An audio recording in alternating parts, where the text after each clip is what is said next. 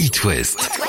C'était comment en 2010 C'était comment en 2010 Eh bien, on va te le dire tout de suite. Eh, 2010, Julie, on commence par le cinéma Et on sort les petits mouchoirs. avec Lucas. Qui n'a pas versé sa petite larme devant Les Petits Mouchoirs au cinéma en 2010 Seems like the sun is shining. Le film devenu culte réalisé par Guillaume Canet avec la chanson Talk to Me signée Yodelis qui l'a interprété pendant un Hit West Live à Angers. Baby, talk.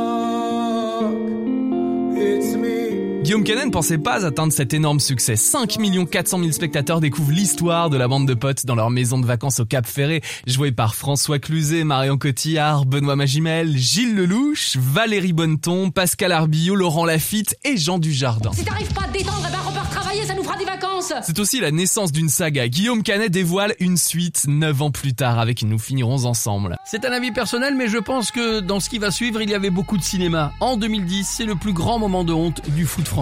N'est-ce pas, Simon? Ouais, ça tu peux le dire, c'était même une honte internationale. hein. À l'époque, on est à la Coupe du Monde 2010, c'est en Afrique du Sud.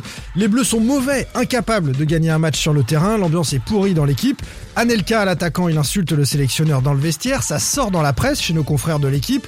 Anelka se fait virer et là, les joueurs décident de boycotter l'entraînement, de rester dans le fameux bus, pendant que Raymond Domenech, coach en perdition, l'explique aux médias. Par ce communiqué, tous les joueurs de l'équipe de France souhaitent affirmer leur opposition à la décision prise d'exclure Nicolas Anelka. En conséquence, l'ensemble des joueurs a décidé de ne pas participer à la séance d'entraînement programmée aujourd'hui. Le coup du bus et de Domenech qui lit le communiqué, alors ça, ça passe pas du tout, Simon. Bah non, ça passe pas du tout parce que Domenech ne comprend pas qu'en lisant le communiqué, il cautionne. On se souvient de son adjoint Duverne en furie qui jette de rage son chrono. Et puis tout s'emballe ensuite, les politiques s'en mêlent, la récupération qui va avec. On dénonce les starlets trop payés qui déshonorent le maillot.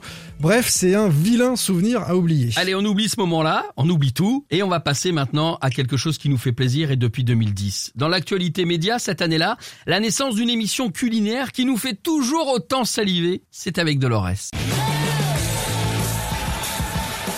Alors, vous l'avez reconnu, Julie, Julien, bah oui, c'est le générique de Top Chef, une émission culinaire devenue quand même la référence. Elle revient chaque année depuis 12 ans maintenant sur M6. Alors, il y a eu Master Chef et bien d'autres, mais Top Chef, c'est aujourd'hui le rendez-vous des talents de demain. Les candidats sont de plus en plus audacieux, rivalisent d'idées dans l'épreuve des trompe-l'œil, par exemple, et performent face aux grands chefs français, Guy Savoy, Pierre Gagnère, Yannick Alieno, tous étoilés au Michelin. Top Chef attire même aujourd'hui les cuisiniers étrangers comme le chef espagnol Angel León ou l'italo-argentin Mauro Calogreco. Et si Stéphane Rothenberg est resté à la présentation, le jury a un peu changé. Euh, Paul Perret l'a d'ailleurs rejoint depuis deux saisons.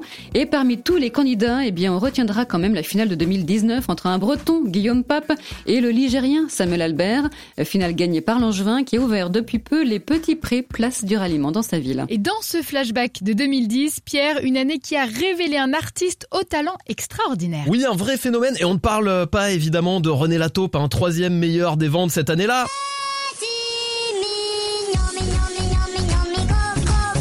Oh non, t'étais pas obligé de le mettre, Ouais, non. Même 11 ans après, il nous hante, nous n'oublierons jamais ses paroles.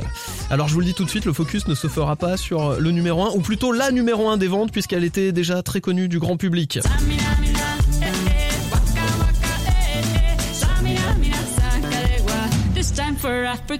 L'énorme hit euh, hymne de la Coupe du Monde 2010 de football, avec, on s'en rappelle tous, un magnifique parcours des Bleus, la meilleure Coupe du Monde, je crois, euh, de notre histoire. Oui, oui. C'est ça, hein, ouais. Compétition dont on peut être fier.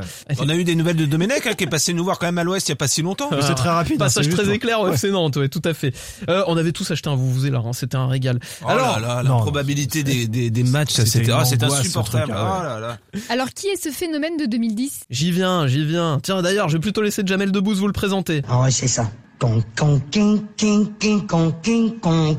Si, mi, ré, fa, si bémol. Bah oui, vous l'avez reconnu, Stromae. Alors on danse